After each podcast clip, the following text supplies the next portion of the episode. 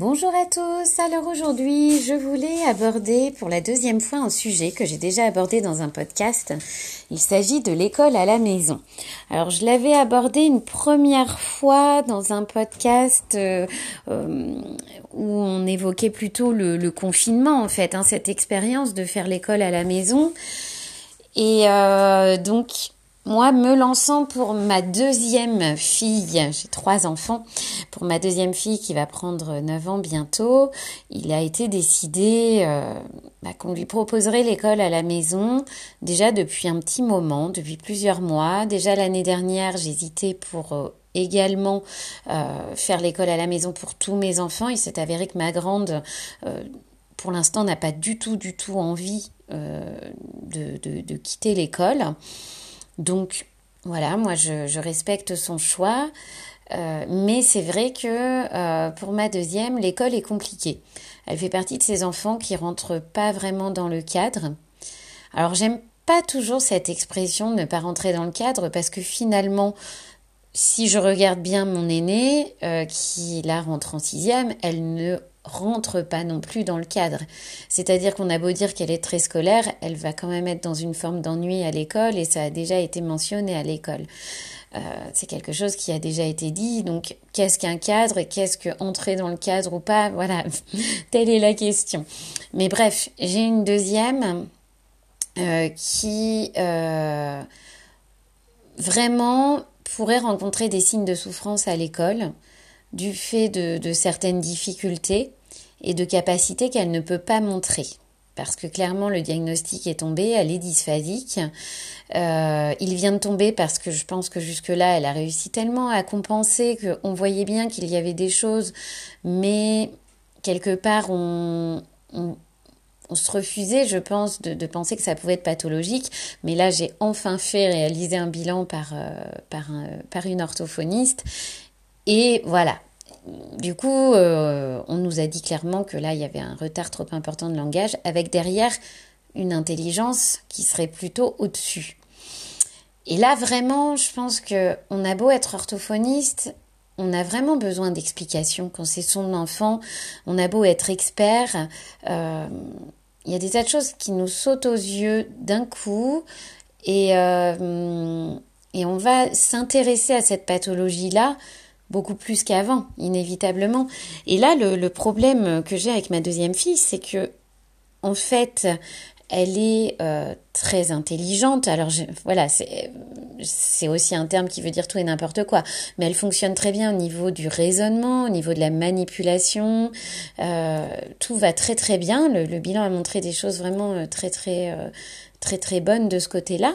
Mais du coup, elle va pas être capable de montrer tout ce qu'elle sait faire à l'école clairement, euh, puisque euh, la compréhension d'une consigne va être compliquée, euh, le moindre terme de vocabulaire va être très complexe à intégrer, l'articulation, ça va plutôt pas mal, mais voilà, quand même des difficultés dans, dans, certains enchaînements.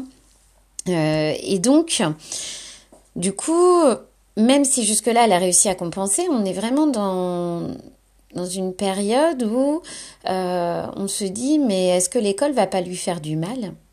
Est-ce qu'elle va pas finir par souffrir? Est-ce que euh, si elle a toutes les capacités derrière ce problème de langage oral, je ne suis pas moi finalement la mieux placée pour l'aider? Plutôt que de, continuer à, s'acharner avec l'école où on voit quand même des petits signes qui nous montrent qu'elle n'est pas forcément heureuse à l'école et qu'elle brille. Elle est très très heureuse dans toutes les activités extrascolaires. Euh, mais voilà, on a euh, ce côté un peu terne de, de, cette petite fille qui doit aller à l'école, qui va passer beaucoup de temps à l'école, avec des instituteurs qui nous disent clairement qu'ils ne savent pas faire euh, avec ces enfants-là, euh, qui sont avides de conseils, mais du coup, dans cette demande de conseils, on se rend bien compte que euh, bah, ne sont pas capables, ils n'ont pas appris, et souvent, c'est quand même compliqué pour un instituteur de se lancer dans une pathologie, parce que dans la classe, il va peut-être y avoir trois dyslexiques, un dysphasique, euh, un hyperactif, enfin, ce sont des formations très spécifiques à chaque trouble au final. Donc les adaptations qu'on demande aux instituteurs sont quand même très complexes. Et donc, vu que j'avais déjà depuis vraiment plusieurs années cette envie de faire l'école à la maison, vraiment cette envie de, de laisser les enfants apprendre à leur rythme, de les laisser aller vers ce qu'ils ont envie d'apprendre. J'ai pas lu de, de bouquins, je, j'avoue, je suis pas trop comme ça, justement.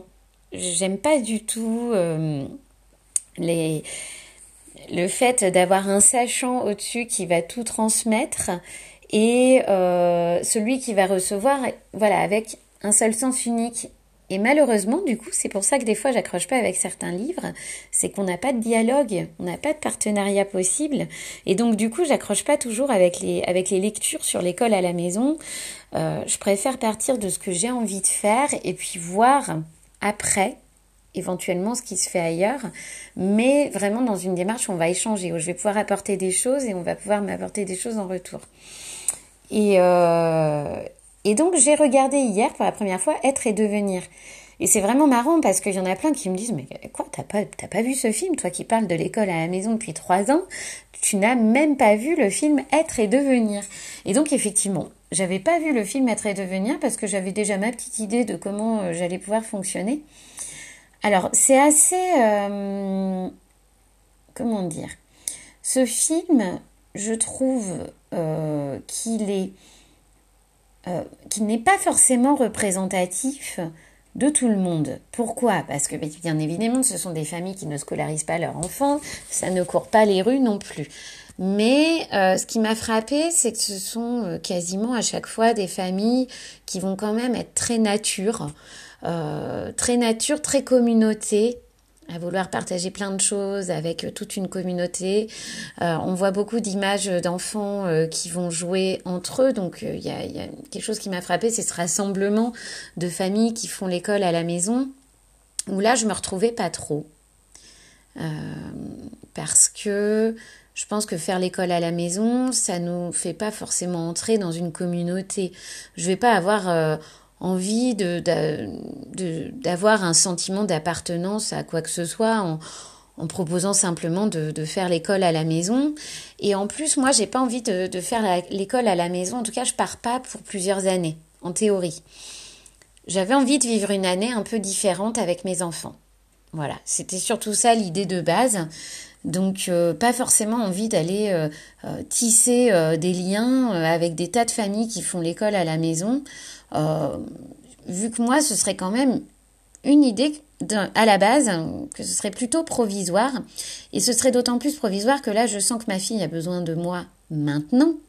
Là, tout de suite, on sent que voilà, il, y a vraiment besoin de, je pense, hein, de, la sortir de l'école pour aller à son rythme et, et, euh, et vraiment lui, lui proposer quelque chose de totalement adapté, mais dans le but quand même qu'elle puisse euh, éventuellement, si elle le souhaite, euh, aller au collège un jour. ou, ou, retourner à l'école en CM2 dans un an. Voilà, c'est un petit peu ça le but. Et je garde cette idée que en l'aidant et en adaptant totalement, je suis quasi persuadée, après seul l'avenir nous le dira, qu'a priori elle sera plutôt en avance par rapport au, système scolaire quand elle rentrera en CM2. Là, il s'agit de faire l'année de CM1 à la maison. L'idée, c'est qu'elle prenne quelques longueurs d'avance parce que vu les difficultés qu'elle a, euh, ça peut être intéressant d'anticiper un tout petit peu et de et il paraît alors après, moi ça, je, vais le, vérifier ou pas, que de faire l'école à la maison permet d'avoir un rythme bien plus élevé avec moins d'heures de travail. Alors du coup, euh, voilà, ça va être... Euh, ça va être l'année prochaine. Je pense que le confinement nous aide un petit peu à, franchir le cap. Et pour revenir un petit peu à ce film que j'ai vu hier, euh, j'ai retenu la soif d'apprendre d'un enfant, des enfants.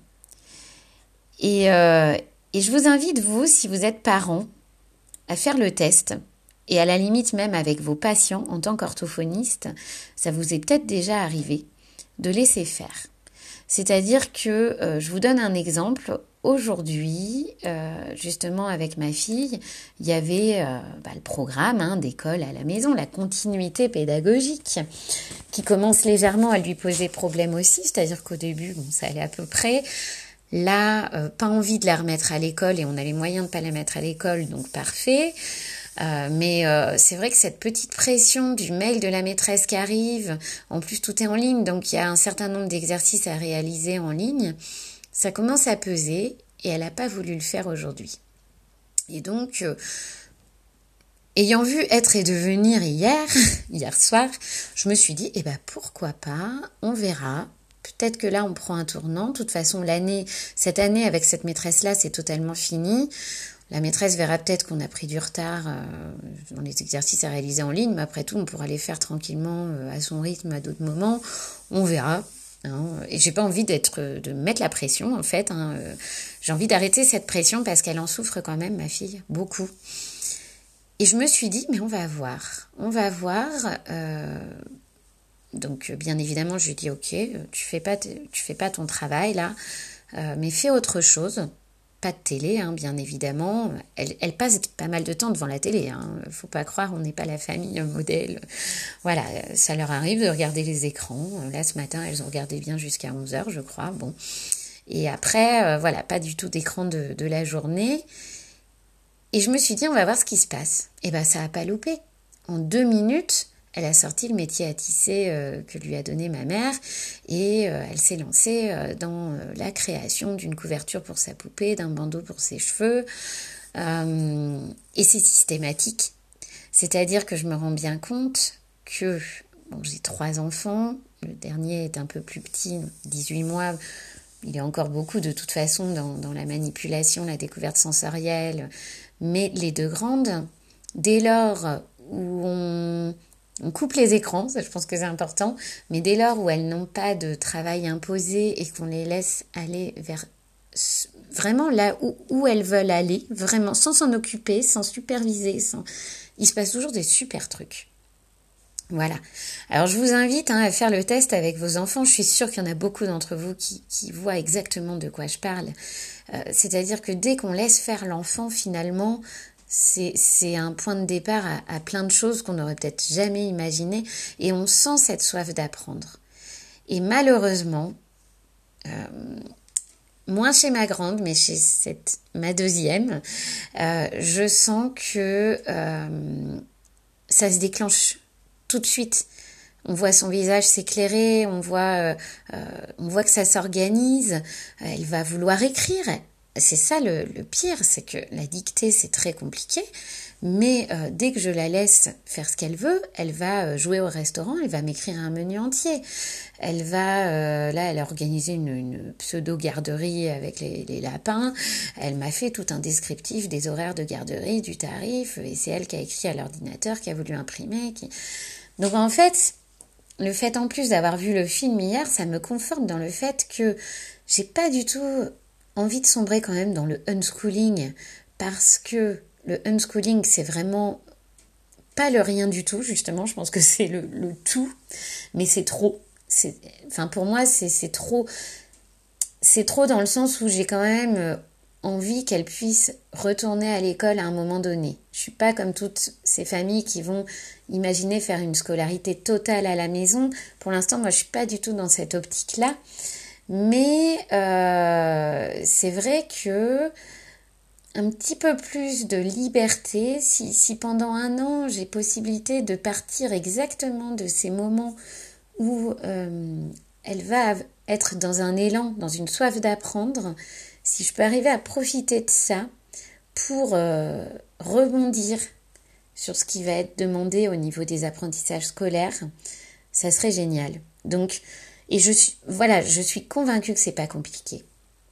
Je, suis convaincue euh, pour ma fille que euh, ça va être plus facile pour elle euh, de fonctionner comme ça et pour moi plutôt que de continuer à, fréquenter l'école, à avoir des devoirs le soir, plus toutes les activités, parce qu'en fait, derrière tout ça, il y a aussi une chose, c'est qu'elle fait du patinage, elle fait du violoncelle, elle fait du solfège, elle fait de la gym, et euh, tout ça, ce n'est pas qu'une heure par semaine par discipline, c'est quasiment tous les jours. Donc on a des enfants qui font énormément d'activités extrascolaires, et du coup, ça en rajoute quand même, faut le dire, à la fatigue de la journée. Mais du coup, finalement, pour moi, au plus profond de moi-même, je sais que là, ce qui est en trop dans son planning, c'est l'école. Je sais que tout le reste lui permet d'avoir une vie sociale, lui permet d'apprendre. Euh, mais d'apprendre... Alors, comment expliquer ça? Je trouve que ces activités extrascolaires, et ça, dans être et devenir, on n'en a pas, par exemple. Alors, on a, on a des enfants, on voit des enfants qui évoluent dans des, des milieux de, musiciens, mais plutôt autodidactes. Là, euh, c'est pas le cas. C'est-à-dire que là, ma fille, elle a des cours de solfège, euh, elle a des cours de violoncelle. Donc, on, a, on est quand même dans une situation où il y a un sachant qui lui apprend des choses. Mais ce sont des personnes qui sont passionnées par ce qu'elles font. Euh, mais une passion euh, spécialisée, on va dire. C'est-à-dire que je ne dis pas que les instituteurs ne sont pas passionnés par des pédagogies, par, la transmission de tout un tas de choses, mais je trouve ça extrêmement beau de, montrer aussi, de faire, de provoquer des rencontres entre nos enfants et des personnes euh, euh, qui vivent de leur passion. Et c'est l'avantage quand on les inscrit à la musique, quand on les inscrit au sport, quand on, les inscrit euh, au théâtre. On va tomber très souvent sur des personnes euh, inspirantes quelque part, euh, qui vraiment vivent de leur passion. Et, et, donc voilà, du coup, j'ai vraiment envie de, de, miser sur cet aspect. D'ailleurs, elle a demandé à multiplier les activités scolaires si elle n'allait pas à l'école, et on va la suivre à fond. Si voilà, elle, fera toutes les activités extrascolaires qu'elle voudra. Et euh, alors après, il y a l'aspect financier, mais c'est pareil. Je pense qu'il y a des tas de, moyens aussi de. Quand on va. Voilà, pour moi, quand on fait l'école à la maison, l'enfant est libre en journée. Et donc, inévitablement, on va pouvoir aussi. Euh, alors, je ne parle pas de la musique parce que ça, c'est très cher, mais je sais qu'en équitation, c'est cher aussi ils ont besoin d'argent. Hein. Ça, c'est pas le problème. Mais forcément, si on arrive et qu'on dit que notre enfant est libre à 14 heures en semaine, ça va forcément être une aubaine parce qu'il va pas aller euh, occuper des cours qui sont très très demandés. Et donc, du coup, je pense qu'il y a moyen aussi d'obtenir des activités beaucoup moins chères quand on fait l'école à la maison. Vraiment, je, le pense et je le sais. voilà, je, l'ai vraiment ressenti. Quand on est libre en journée, on obtient aussi des, euh, tarifs assez avantageux sur pas mal de choses. Donc voilà. Alors, pour euh, revenir sur ce film, il y avait la présence de, Stern. Ça, c'est vraiment intéressant. le père et le fils qui nous montre quand même, et on avait aussi des, interviews hein, de, euh, de grandes écoles, enfin de personnes qui travaillent dans des grandes écoles anglaises, qui disaient que euh, il y avait une part euh, assez importante d'enfants instruits à la maison qui accédaient justement à des grandes écoles. Il y avait pas mal d'exemples d'enfants qui avaient préparé le bac, enfin d'adolescents qui avaient préparé le bac en 3-4 mois parce qu'ils avaient décidé de s'y mettre et qu'ils l'ont eu sans aucun souci. Il y avait plein d'exemples comme ça. Alors, voilà, moi j'ai envie de poser la question, est-ce que c'est vraiment représentatif ou pas? Et pour l'instant, il s'avère que ça a l'air d'être représentatif. Alors moi, ce que je ne veux pas, enfin, j'ai pas spécialement envie de pousser euh, mes enfants à faire des grandes écoles, mais ce que je veux, c'est qu'ils aient le choix de faire ce qu'ils veulent. C'est toujours une question qu'on peut se poser quand on propose l'école à la maison. Est-ce que euh, je vais pas leur couper des, des voies, leur couper des chemins? Et bah, finalement, que ce soit ma conviction ou ce film, tout me pense à penser qu'au contraire, je vais lui ouvrir des voies. Je vais lui ouvrir des voies euh, plutôt que, que, que, de les fermer au final. Vraiment. Euh, et tout, tout le prouve. Et euh, voilà, j'ai trouvé que c'était vraiment intéressant de constater aussi, il y a eu un témoignage à un moment donné que je trouvais très fort aussi, où il disait, on voit bien que dans la vie sur notre planète, il y a des personnes, on va dire qu'elles ont réussi leur vie, même si ça veut dire un peu tout et n'importe quoi, et d'autres qui vont galérer. D'autres qui vont peut-être jamais trouver leur voie, qui vont se retrouver euh, un peu coincés à la maison. Je parle vraiment de, l'aspect travail, euh, qui vont euh, vraiment pas être heureux parce qu'ils n'auront pas réussi à exercer le métier qu'ils souhaitaient exercer, par exemple. Et il disait, mais pourtant, pour 98-99%, ces personnes-là, elles sont allées à l'école. Et on a une proportion assez importante de personnes qui vont pas être heureuses, mais aussi une proportion de personnes qui vont euh, être heureuses grâce à l'école. Et donc là où il venait en venir, c'est que euh, du coup, quel risque on prend à rendre nos enfants heureux? Et c'est vrai que les études ont l'air d'aller un petit peu dans le sens où euh, les scolarités à la maison ont quand même été très bénéfiques pour la suite. Alors après, Là où, voilà, moi je suis, mon, père est instituteur, euh, ma mère travaillait en milieu scolaire également. Euh, du coup, c'est vrai qu'on pourrait aussi nous dire, mais attendez, l'école c'est une chance.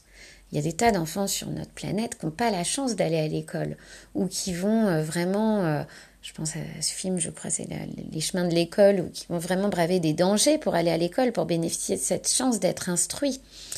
Donc ça, moi, j'y ai déjà un petit peu pensé, sauf que euh, à partir du moment où en tant que parent, on sent qu'on a euh, les capacités, mais pas forcément que des capacités euh, au niveau de notre culture ou au niveau de notre savoir-faire ou au niveau de, notre niveau d'études, mais tout simplement si, si on se sent prêt, si on sent qu'on a cette confiance qui nous permet de bah, d'assurer ça, je pense que c'est une chance pour l'enfant, au même titre que l'école. Et c'est une instruction quelque part dans tous les cas. Et euh, voilà, en tout cas pour certains enfants, comme ma numéro 2 dont je vous parle tout à l'heure, on peut vraiment se demander si l'école est vraiment une chance. Parce que voilà, petite difficulté, enfin en tout cas, voilà, une pathologie quand même à un moment donné qui fait qu'elle peut pas montrer ce qu'elle sait faire. Euh, et en plus, avec une maman orthophoniste qui connaît les choses et qui sait peut-être mieux, beaucoup mieux. Et là, là-dessus, j'ai quand même confiance. Comment adapter les choses et comment partir des petites choses qu'elle va aimer pour réussir à entrer dans les apprentissages autrement, c'est quand même super intéressant. Alors après, voilà, pourquoi j'ai regardé ce film-là, j'ai voulu le regarder avec mon mari, euh, et pourquoi euh, je vais peut-être commencer bien à me pencher sur la question là en ce moment, euh, bah parce que on a toujours peur au fond de nous-mêmes, on se dit toujours mais est-ce qu'on n'est pas en train de faire une bêtise? Est-ce que mais là quelque part le confinement euh, m'a montré qu'on pouvait se donner confiance, que euh, là nos journées, voilà, j'attends qu'elles viennent faire ses devoirs, enfin ses devoirs le, programme, là, la, poursuite éducative, voilà, euh, scolaire. Et donc, du coup, euh, déjà rien que ça, elle vient quand elle est prête. Et euh, elle aura peut-être avant regardé un peu la télé, parce que pour moi, alors moi, je suis pas totalement anti-écran. Voilà, sans trop de culpabilité, je le dis. Euh, je sais qu'en ce moment, il y a des programmes super intéressants, justement, euh, la Maison Lumni. Euh. alors, j'ai pas trop regardé. Hein. C'est pas des choses que je partage avec mes filles, mais par contre, si elles ont envie de, regarder la télé et, d'allumer ces, programmes-là, je trouve que la télé est quand même très intéressante aussi dans tout ce qu'elle peut nous apporter à tous. Euh, en termes, voilà, faut faire attention à ce qu'ils regardent, mais il y a des choses qui sont vraiment intéressantes. Tous les c'est pas sorciers, c'est énorme.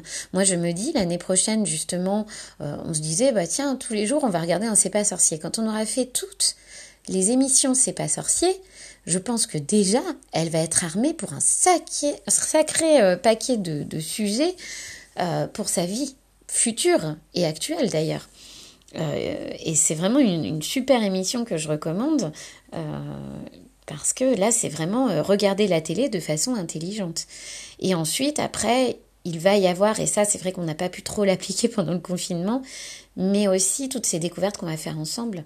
Moi, j'estime avoir énormément de choses à apprendre et je me dis que l'année prochaine, ça va être une année, je l'espère, on va voir avec cette histoire de virus, mais une année où on va sortir, où on va sortir, où on va euh, visiter euh, des, des musées, des châteaux, essayer de faire du lien éventuellement avec un éventuel programme scolaire.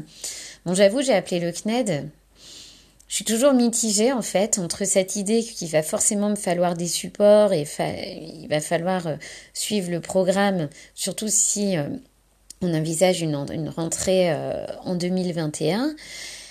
Mais en même temps, c'est vrai que je sens qu'elle a besoin qu'on varie. Là, elle sature avec la façon de faire de la maîtresse et je me dis, L'avantage de ne pas s'enfermer dans le CNED ou dans un autre enseignement à distance, c'est que hop, on peut switcher, on peut changer. Si on voit que au bout de trois mois, euh, il y a une certaine présentation où on sature complètement, hop, on va changer, on va pouvoir aller euh, euh, surfer sur Internet, sortir, euh, se lancer dans d'autres pédagogies aussi, essayer de s'intéresser plus à la manipulation si ça passe pas autrement. Enfin, et j'ai peur, hein, j'ai vraiment peur que le CNED me demande finalement d'adapter, en gros. C'est-à-dire que je vais avoir le programme scolaire qui va être là sur papier crayon, il va falloir que j'adapte tout, et finalement, est-ce que les adaptations pourraient pas Enfin, est-ce qu'on pourrait éviter de parler d'adaptation au final? Est-ce que les apprentissages pourraient pas venir d'autre chose que d'un manuel? Voilà.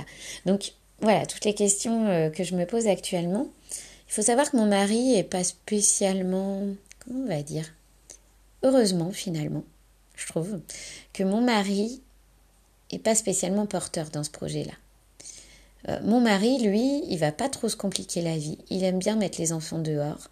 Euh, il est passionné de roller, donc il adore les mettre sur des rollers euh, et voir ce qui se passe et essayer des trucs avec, euh, avec les enfants, partir de ce qu'il aime en fait, transmettre ce qu'il aime. Et au début, il me disait, oh là là, mais qu'est-ce que ça va être? Faire l'école à la maison, ça va être extrêmement fatigant. en plus, t'as vu, sur le CNED, ils ont dit 24 heures par semaine d'enseignement, comment on va faire?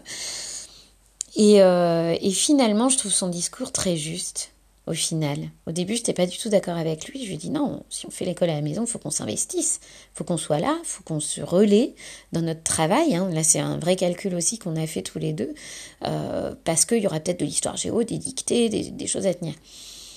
Et finalement, son discours de dire ah non mais on va jamais y arriver parce que euh, il faut tant d'heures d'enseignement et que moi je me vois pas imposer la dictée tous les jours, des choses comme ça. Finalement, plus ça va, plus j'entends que l'école à la maison, bah justement, c'est pas refaire le système scolaire chez soi. C'est vraiment partir de soi et euh, imaginer un autre système en final. Hein. Donc du coup, je trouve que là-dessus, il va être très intéressant, mon mari, parce que je pense qu'il va euh, accepter de zapper certaines choses, certaines contraintes que moi je me j'aurais données et qui vont être des vraies contraintes pour tout le monde. Donc euh, donc voilà. Donc l'aventure commence. L'aventure commence dès maintenant parce que c'est le premier jour aujourd'hui où euh, ma fille nous a dit euh, j'ai pas envie. J'ai pas envie. Euh, c'est pas le premier jour qu'elle dit qu'elle a pas envie, mais c'est le premier jour où on accepte de lui dire écoute, on le fait pas aujourd'hui. On le fait pas. Le petit programme là que la maîtresse nous a donné, la dictée, le petit chapitre à lire, tant pis, on fait pas. Mais fais autre chose. Mais on fait pas ça. Et du coup, voilà, là ça commence. Il y en a qui prendraient peut-être ça pour du décrochage scolaire, hein, mais euh, ça commence. Euh, on commence à. Elle a passé l'après-midi dehors, euh, la matinée, voilà, jusqu'à 11h, elle a, elle a regardé quand même des choses assez pédagogiques, entre guillemets, à la télé, voilà. mais elle a fait du tissage, elle a super bien rangé sa chambre, elle s'est occupée de son petit frère. elle a été faire du roller. Ce soir, on a refait une promenade en discutant. Elle a posé plein de questions. Et finalement, là, elle va se coucher, elle n'aurait pas fait son travail. Et alors, quoi? Donc, euh, bon, voilà. Et je pense qu'en plus, dans le cadre d'un enfant qui rencontre des difficultés, on sait que l'école va tellement être dure à côté de tout ça qu'elle peut que ressortir finalement enrichie qu'est-ce qu'on va pouvoir euh, louper finalement? Est-ce qu'il y a un risque qu'on loupe quelque chose? Alors qu'il y a des difficultés qui sont là et que la démarche est de l'aider et justement de la sortir du système scolaire pour la préserver et pour l'aider Qu'est-ce qu'on peut faire de, de mieux finalement en tant que parent? Ben non, je pense que là on a trouvé ce qu'il fallait. Donc voilà. Euh, je vous conseille du coup, même en tant qu'orthophoniste, le film Être et devenir, parce que ça nous met une belle claque quand même, avec tous nos petits tests bien normés là. voilà, moi je suis très, euh, très test, hein. j'utilise Exalang et j'adore Exalang. Euh, mais voilà, qu'est-ce qu'on fait nous de notre bagage d'orthophoniste et pas du tout des analyses qualitatives, mais de nos analyses quantitatives? Quand on voit que dans le reportage, il y a des enfants qui n'ont pas appris à lire avant 12 ans et qui ont passé le bac à 16 ans. Ça paraît dingue. Alors, est-ce qu'on nous a montré des cas particuliers ou pas? Est-ce que, voilà, on peut tout à fait se poser ces questions-là. Mais euh, moi, j'ai déjà vu des tas de patients hein, qui n'étaient pas prêts à apprendre à lire au CP et dont on n'entend plus parler euh, en CM2, avec des années de rééducation, et qui décollent d'un coup. Voilà. Du coup, euh, ça pose vraiment question. Dans notre métier d'orthophoniste, oui, on va déceler des pathologies, donc ça c'est quand même intéressant de dire que cet enfant-là, il va exceller dans certains domaines, il va pouvoir compenser dans ce domaine-là, mais ce domaine-là est vraiment très compliqué pour lui. C'est hyper intéressant pour les parents de le savoir, mais, euh, mais voilà. Il y a des, petites choses, pourquoi rééduquer euh, à tout prix, euh, voilà, certains enfants où on sent qu'il y a un sacré potentiel, où on sent des fois que bah, c'est pathologique sur le papier, mais tout est là derrière.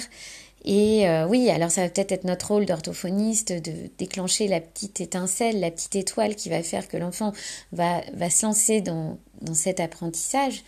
Mais euh, est-ce que ça viendrait pas tout seul en attendant juste un petit peu?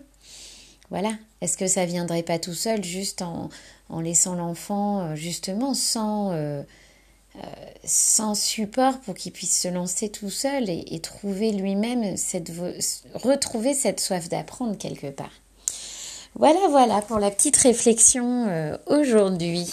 Donc j'espère que ce long podcast vous aura plu. Euh, C'était pas totalement orthophonique, mais je pense qu'en tant qu'orthophoniste, euh, il faut s'ouvrir et je pense vous faire des podcasts des fois sur d'autres sur d'autres sujets. Mais là, je pense qu'on a, euh, voilà, on a notre œil d'orthophoniste un petit peu sur cette histoire de d'école à la maison, de unschooling, et on en parle très souvent avec les collègues. Donc euh, voilà, ça me tenait à cœur de vous faire un podcast un peu plus long sur euh, sur ce sujet-là. Pour finir, je vais vous lire une petite critique. Donc, que j'ai trouvée sur internet et que je trouvais assez juste sur le film Être et devenir. Les apprentissages hors école, j'avais annoncé sur mon blog la sortie nationale du film Être et devenir fin mai. À Paris, ce film est présenté au cinéma Saint-André des Arts. En province, différentes dates sont annoncées et surtout, il est possible d'en faire la demande à sa salle de cinéma locale. Depuis, j'ai eu l'occasion de le voir.